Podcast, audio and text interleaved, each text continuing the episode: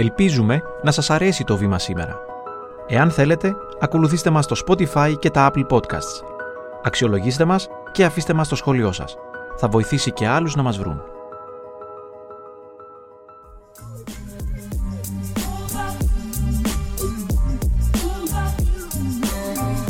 Μια τέτοια μέρα είναι ωραία για να πεθαίνεις όμορφα και όρθιος σε δημόσια θέα. Με λένε Παύλο Φίσα από τον Περέα Έλληνας και ότι συνάδει αυτό. Όχι μια σημαία.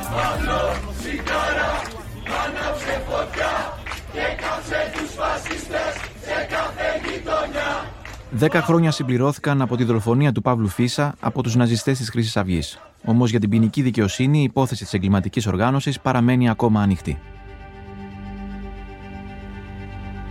Ακούτε το βήμα σήμερα. Είμαι ο Γιάννης Διαμαντής και είναι 5η 21 Σεπτεμβρίου.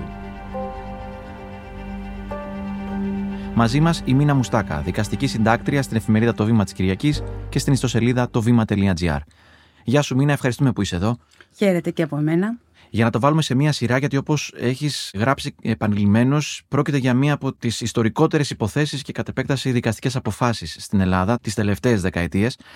Θα ήθελα να μας δώσεις, αν γίνεται, τα κομβικά σημεία της υπόθεσης, έχοντας ως σημείο αφετηρίας το βράδυ που ο Γιώργος Ρουπακιάς δολοφονεί τον Παύλο Φίσα. Σοκ από την εμψυχρό δολοφονία του 34χρονου μουσικού Παύλου Φίσα σε ένα από τα κεντρικότερα σημεία του Κερατσινίου. Ο νεαρός άνδρας έπεσε νεκρός μπροστά στα μάτια της συντρόφου του και των φίλων του την ώρα που έφευγε από καφετέρια όπου είχαν πάει όλοι μαζί για να παρακολουθήσουν τον αγώνα του Ολυμπιακού. Όλοι λοιπόν θυμόμαστε σαν κοινωνία το βράδυ της δολοφονίας του Παύλου Φίσα και το γεγονός ότι λίγες μέρες αργότερα με εντολή της τότε εισαγγελέως του Αρίου Πάγου, Ευτέρπης Κουτζαμάνη, ξεκίνησε μια κατεπίγουσα ποινική έρευνα για την δράση της χρυσής αυγής, έχοντας ως βάση τις 32 δικογραφίες που είχε στείλει στην εισαγγελέα του Αρίου Πάγου ο τότε Υπουργός Δημόσιας Τάξης Νίκος Δένδιας, ζητώντας ουσιαστικά να διερευνηθεί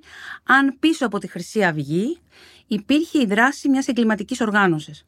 Ξεκίνησε πράγματι μία έρευνα η οποία κινήθηκε με γρήγορους ρυθμούς. Λόγω της σοβαρότητάς της διενεργήθηκε από αντισαγγελέα του Αρίου Πάγου, τον σημερινό μάλιστα πρόεδρο της αρχής για το ξέπλυμα μαύρου χρήματος, τον Χαράλα Μποβουρλιώτη και κατέληξε μέσα σε πολύ σύντομο χρονικό διάστημα σε ένα πόρισμα και οδήγησε τους εισαγγελείς στην άσκηση ποινικής δίωξης και βεβαίως στις συλλήψεις που όλοι μάλιστα είχαμε δει από τότε από τις τηλεοράσεις σχεδόν όλης της τότε κοινοβουλευτικής ομάδας της χρυσής αυγής. Έχουμε λοιπόν προφυλακισμένους τους περισσότερους από τα στελέχη της χρυσής αυγής. Τι ακολουθεί; Μία πολύμηνη και σε βάθος έρευνα που διενεργήθηκε κατά βάση από δύο εφέτες ειδικές ανακρίτριες που η ιστορία έδειξε ότι η μία από αυτές σήμερα κατέχει την υψηλότατη θέση της Προέδρου του Αρίου Πάγου και αναφέρομαι στην κυρία Ιωάννα Κλάπα, η οποία μαζί με την τότε συνάδελφό της, Μαρία Δημητροπούλου, διενήργησαν την έρευνα αυτή και το αποτέλεσμα αυτής της έρευνας, όλο το υλικό, συνέθεσε στην πρόταση την παραπεμπτική που έκανε προς το Δικαστικό Συμβούλιο ο μέχρι πριν από λίγους μήνες εισαγγελέας του Αρίου Πάγου, Ισίδωρος Ντογιάκος, ανοίγοντας πια το δρόμο για το εδόλιο. Πότε ξεκινάει η δίκη για την υπόθεση αυτή, Μίνα; Το 2015, στη δικαστική αίθουσα των γυναικείων φυλακών του Κορυδαλού, ξεκίνησε η εμβληματική αυτή δίκη ενώπιον του τριμελούς εφετείου κακουργημάτων της Αθήνας, με προεδρεύουσα τη σημερινή αντιπρόεδρο του Αρίου Πάγου Μαρία Λεπενιώτη και με μέλη της σύνθεσης είναι σημαντικό να αναφέρουμε τα ονόματα των δικαστικών λειτουργών που έχουν διαδραματίσει ιστορικό ρόλο, τους σημερινούς προέδρους εφετών Ανδρέα Ντόκο και Γεστημανή Τσουλφόγλου. Η δίκη αυτή διήρκησε περίπου πέντε χρόνια. Και το πρωί της 7ης Οκτωβρίου του 2020 πια στο εφετείο της Αθήνας έχει μεταφερθεί η σκηνή της δράσης με ένα μέγα πλήθος χιλιάδων Αθηναίων και όχι μόνο που παρά τον κορονοϊό που βρισκόταν στην πλήρη έξαρσή τους είχαν συγκεντρωθεί κατά μήκος της λεωφόρου Αλεξάνδρας ανακοινώθηκε η ομόφωνη ετοιμιγορία του δικαστηρίου που έκρινε ότι η Χρυσή Αυγή είναι εγκληματική οργάνωση και βεβαίως απέδωσε ποινικές ευθύνες στα μέλη της πρώην κοινοβουλευτικής ομάδας αλλά και στους κατηγορούμενους για επιμέρους πράξεις με κορονίδα βέβαια πια άλλη από την δολοφονία του Παύλου Φίσα. Την προσοχή σας! Επόμενη ανακοίνωση του τριμελούς επαιτίου. Η, η Χρυσή Αυγή αποτελεί εγκληματική οργάνωση. Δεν έχει γραφτεί ο επίλογος δικαστικά αυτής της ιστορίας, καθώς εδώ και περίπου 1,5 χρόνο, από τον Ιούνιο του 2022, βρίσκεται σε εξέλιξη το πενταμελές εφετείο της Αθήνας, δηλαδή η δίκη σε δεύτερο βαθμό από την ετοιμιγορία των δικαστικών λειτουργών, αυτήν θα εξαρτηθεί αν θα επικυρωθεί ή όχι το αποτέλεσμα της πρώτης δίκης και ως προς το βασικό σκέλος της εγκληματικής οργάνωσης, αλλά και ως προς το σκέλος της τιμωρίας ενός εκάστου των κατηγορουμένων για κάθε μια από τις αξιόμενες πράξεις που τους αποδίδονται. Άρα, συνοψίζοντας, το 2013 το Σεπτέμβριο έχουμε την δολοφονία του Παύλου Φίσα. Δύο χρόνια αργότερα ξεκινάει η δίκη και για την υπόθεση δολοφονίας Παύλου Φίσα, αλλά και για άλλες υποθέσεις που όλες μαζί αφορούν και την υπόθεση για το κατά πόσο η Χρυσή Αυγή αποτελεί απλό κόμμα ή εγκληματική οργάνωση. 2015, επαναλαμβάνω. Το 2020, πέντε χρόνια αργότερα, έχουμε την πρωτόδικη απόφαση, η οποία κρίνει ότι η Χρυσή Αυγή είναι εγκληματική οργάνωση. Τώρα έχει ασκηθεί φυσικά έφεση από τη Χρυσή Αυγή και βρισκόμαστε στην εκδίκαση της υπόθεσης σε δεύτερο βαθμό. Είμαστε όμως το 2023. Έχουν περάσει 10 χρόνια λοιπόν από την τέλεση της πράξης που αποτέλεσε την αφορμή για όλη αυτή την υπόθεση. Γιατί έχουν περάσει 10 χρόνια και δεν έχει τελεσιδικήσει αυτή η υπόθεση; Υπάρχουν πολλές συνισταμένες αιτίες που έχουν οδηγήσει στην γνωστή έκφραση της παθογένειας της ελληνικής δικαιοσύνης που είναι η καθυστέρηση στην απονομή της. Το βασικότερο όλων είναι το γεγονός ότι δεν υπάρχει μία αίθουσα η οποία θα είχε διατεθεί και θα μπορούσε να διατεθεί και σε δεύτερο βαθμό αποκλειστικά και μόνο για την εκδίκαση της υπόθεσης αυτής αυτό πρακτικά σημαίνει ότι ακόμα και σήμερα που μιλάμε, οι δικαστές του πενταμελούς εφετείου της Αθήνας μοιράζονται στις συνεδριάσεις την ίδια ακριβώς αίθουσα που άλλες ημέρες διεξάγεται μια άλλη πολύ σημαντική δίκη, αυτή που αφορά στην πυρκαγιά για το μάτι με τους 104 νεκρούς. Δηλαδή, μήνα, για να το καταλάβουμε, δηλαδή, κοιτάνε το ημερολόγιο και πότε υπάρχει καινή αίθουσα και τότε ορίζεται η επόμενη δικάσιμος; Μόλις περιέγραψες μια πολύ δύσκολη εξίσωση για τη σύνθεση του δικαστηρίου, γιατί θα πρέπει να βρουν τις κενές ημέρες για την επόμενη δικάσιμο, αλλά και τις κοινέ ημέρες των υπηρεσιών τους, γιατί η δικαστική λειτουργία που ανεβαίνουν σε αυτές τις δίκες, ακόμα και στις πολυπρόσωπες δίκες, στην πλειοψηφία τους, δεν είναι δικαστική λειτουργία αποκλειστικής απασχόλησης. Δηλαδή, εκτός από αυτήν την δίκη με πολιτικές αναμφισβήτητα διαστάσεις, έχουν να τακτοποιήσουν, να δικάσουν, να γράψουν και αποφάσεις άλλων δικαστηρίων που διεκδικάζουν παράλληλα και που ας μην γελιόμαστε όσο σημαντική είναι η δίκη αυτή αλλά τόσο σημαντική είναι κάθε δίκη για κάθε διάδικο που φτάνει μέχρι στα δικαστήρια να διεκδικήσει το δίκαιο του. Το πολύ σημαντικό το οποίο ακόμα δεν έχει κριθεί οριστικά είναι το αν η Χρυσή Αυγή αποτελεί εγκληματική οργάνωση ή όχι.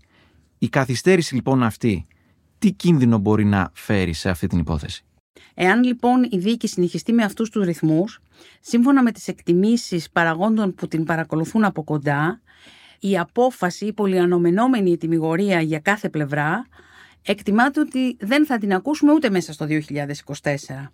Με ό,τι αυτό μπορεί να σημαίνει και για τους κατηγορούμενους και για τους συγγενείς των θυμάτων και για ολόκληρη την κοινωνία. Φανταστείτε την αγωνία της μητέρας του Παύλου Φίσα, της Μάγδας Φίσα, που εδώ και δέκα χρόνια δίνει τον δικό της αγώνα, σηκώνοντας όλο αυτό το βάρος του αντιφασιστικού αγώνα στους δικούς της ώμους, γινόμενη ίδια σύμβολο για πολλούς ανθρώπους, πώς περιμένει να ακούσει από τους δικαστές του εφετείου της Αθήνας αν ο Γιώργος Ρουπακιάς, ο άνθρωπος δηλαδή που ομολόγησε ότι δολοφόνησε το παιδί της και οι υπόλοιποι κατηγορούμενοι είναι αφενός ένοχοι και αφετέρου και το κυριότερο αν είναι μέλη μιας εγκληματικής οργάνωσης. Βόηθησέ μας να καταλάβουμε ποια η διαφορά στις ποινές των κατηγορουμένων εάν αποτελούν μέλη εγκληματικής οργάνωσης ή αν η δολοφονία και όσα άλλα δικήματα διέπραξαν δεν αποτελούσαν μέρος μιας εγκληματικής οργάνωσης. Αν το δικαστήριο οδηγηθεί σε διαφορετική απόφαση, θα γκρεμιστεί η πρωτόδικη απόφαση ό,τι αφορά το κομμάτι της εγκληματικής οργάνωσης, που σημαίνει ότι για όλα τα μέλη της τότε κοινοβουλευτικής ομάδας της Χρυσής Αυγής, με το δεδομένο ότι δεν έχουν κάποια άλλη αξιόπινη πράξη που να τους βαρύνει, θα σημάνει απαλλαγή. Όμως να σας πω ότι η καθυστέρηση αυτή και για τους καταδικασμένους και ήδη έγκλειστους πρώην βουλευτές της χρυσής αυγής, οι οποίοι μάλιστα με τη σφραγίδα της πρωτόδικης απόφασης ανήκουν στο διευθυντήριο της εγκληματικής οργάνωσης, έχει τις δικές της επιπτώσεις, καθώς όσο καθυστερεί η έκδοση της απόφασης, εκείνοι έρχονται πιο κοντά στο δικαίωμα να υποβάλουν αίτηση αποφυλάκησης με όρους.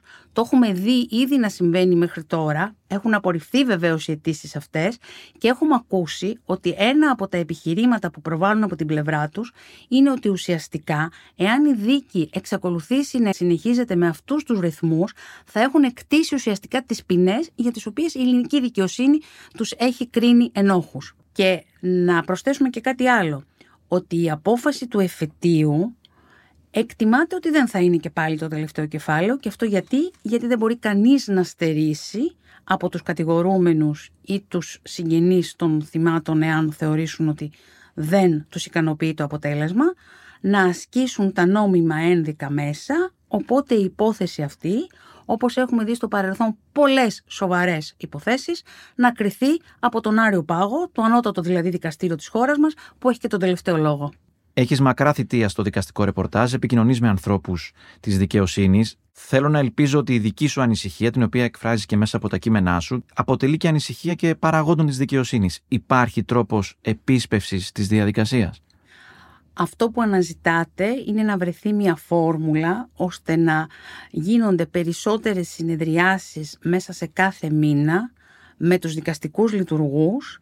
Αυτό θα τους δώσει την ευκαιρία να είναι σε θέση όσο το δυνατόν νωρίτερα, χωρίς βεβαίως αυτό να είναι σε βάρος δικαιωμάτων καμιάς από τις δύο πλευρές, να εκδώσουν μια δίκαιη απόφαση. Γιατί το διακύβευμα στις ποινικές δίκες δεν είναι μόνο η ταχεία εκδίκασή τους, αλλά και μια δίκαιη δίκη με ένα αποτέλεσμα που επίσης θα θεωρούν δίκαιο και οι δύο πλευρές. Δεν βρίσκω λόγια. Σκέφτομαι όμως, αν φωνάξουμε όλοι με δύναμη το όνομά του, θα μας ακούσει;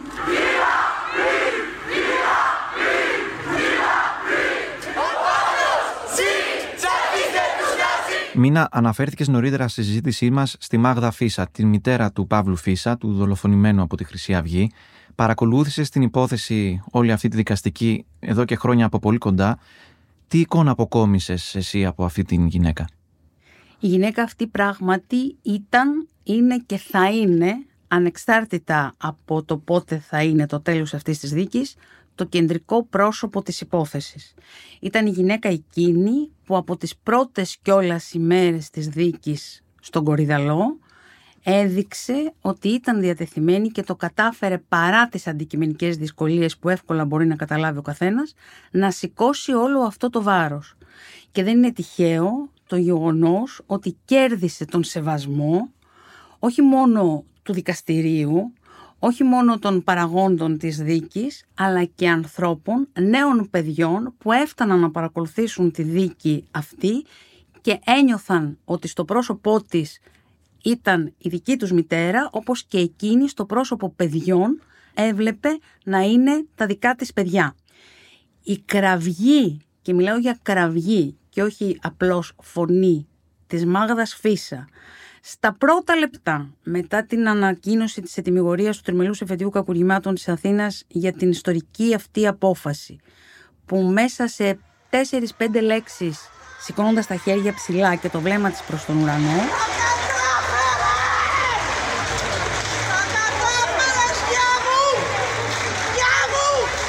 ήταν κατ' εμέ η πιο σημαντική στιγμή σε όλη τη δίκη. Και δεν είναι τυχαίο ότι αυτό που αισθανθήκαμε όλη την ημέρα εκείνη, ότι η δική της φωνή έγινε η γέφυρα για να μεταδοθεί η απόφαση του δικαστηρίου στο συγκεντρωμένο πλήθος που περίμενε να ακούσει την απόφαση της δικαιοσύνης. Μήνα αυτή τη στιγμή στα χέρια μας έχουμε την πρωτόδικη απόφαση εδώ και κάποια χρόνια. Τι κρατάς από αυτήν; Πρόκειται για μια απόφαση που αριθμεί περισσότερες από 12.500 σελίδες. Μια απόφαση που την διαβάζεις σαν ένα ιστορικό κείμενο. Αν μου ζητούσες να κρατήσω μια μόνο φράση από εκείνη την απόφαση, θα σας διαβάσω τη φράση αυτή που πραγματικά για μένα είναι η ουσία της. Ότι δηλαδή η ναζιστική ιδεολογία των ηγετικών στελεχών, μελών, οπαδών, φίλων, υποστηρικτών της Χρυσής Αυγής, η οποία ουδέποτε αποκηρύχθηκε, αποτέλεσε το κίνητρο της εγκληματικής τους δράσης κατά εκείνων που επιλέγονταν ως αντιφρονούντες. Τα ΔΕΦ λοιπόν, οι δικαστές του Τριμελούς Εφετείου Κακουργημάτων της Αθήνας, 7 Οκτωβρίου 2020. Μίνα Μουστάκα, σε ευχαριστούμε πολύ. Εγώ ευχαριστώ. Πριν σας χαιρετήσουμε, να σας ενημερώσουμε ότι το Βήμα της Κυριακής προσφέρει στο αναγνωστικό του κοινό το χρηστικό λεξικό της νεοελληνικής γλώσσας της Ακαδημίας Αθηνών. Πρόκειται για μια σπουδαία επιστημονική έκδοση, την ευθύνη της οποίας έχει ο δικός μας, ας μας επιτραπεί να πούμε, λόγω των podcast που κάναμε με τίτλο Γλώσσα-Γλώσσα, ακαδημαϊκός Χριστόφορος Χαραλαμπάκης. Πρόκειται για μια έκδοση σε οκτώ σκληρόδετους τόμους, η κυκλοφορία της οποίας αντανακλά το ρόλο της εφημερίδας στην παιδεία, τη γλώσσα και τον πολιτισμό εδώ και έναν ολόκληρο αιώνα. Ο τέταρτος τόμος θα κυκλοφορήσει στις 24 Σεπτεμβρίου αποκλειστικά με το βήμα της Κυριακής. Είμαι ο Γιάννης Διαμαντής και κάθε μέρα σας παρουσιάζουμε ένα θέμα με τη βοήθεια των δημοσιογράφων του Βήματος και έμπειρων αναλυτών. Ευχαριστούμε που μας ακούσατε. Ακολουθήστε το Βήμα σήμερα στο Spotify ή στα Apple Podcast για να μην χάνετε κανένα επεισόδιο. Το σημερινό επεισόδιο επιμελήθηκε η Κατερίνα Μπακογιάννη. Δημοσιογραφική παραγωγή Έλενα Κούση και Κατιάνα Καλιγέρου. Ηχοληψία και τεχνική επεξεργασία ήχου Στέλιος Τριανταφύλου και Ηλέκτρα Ασιθιανάκη. Το βήμα σήμερα. Εξηγούμε τις ειδήσεις.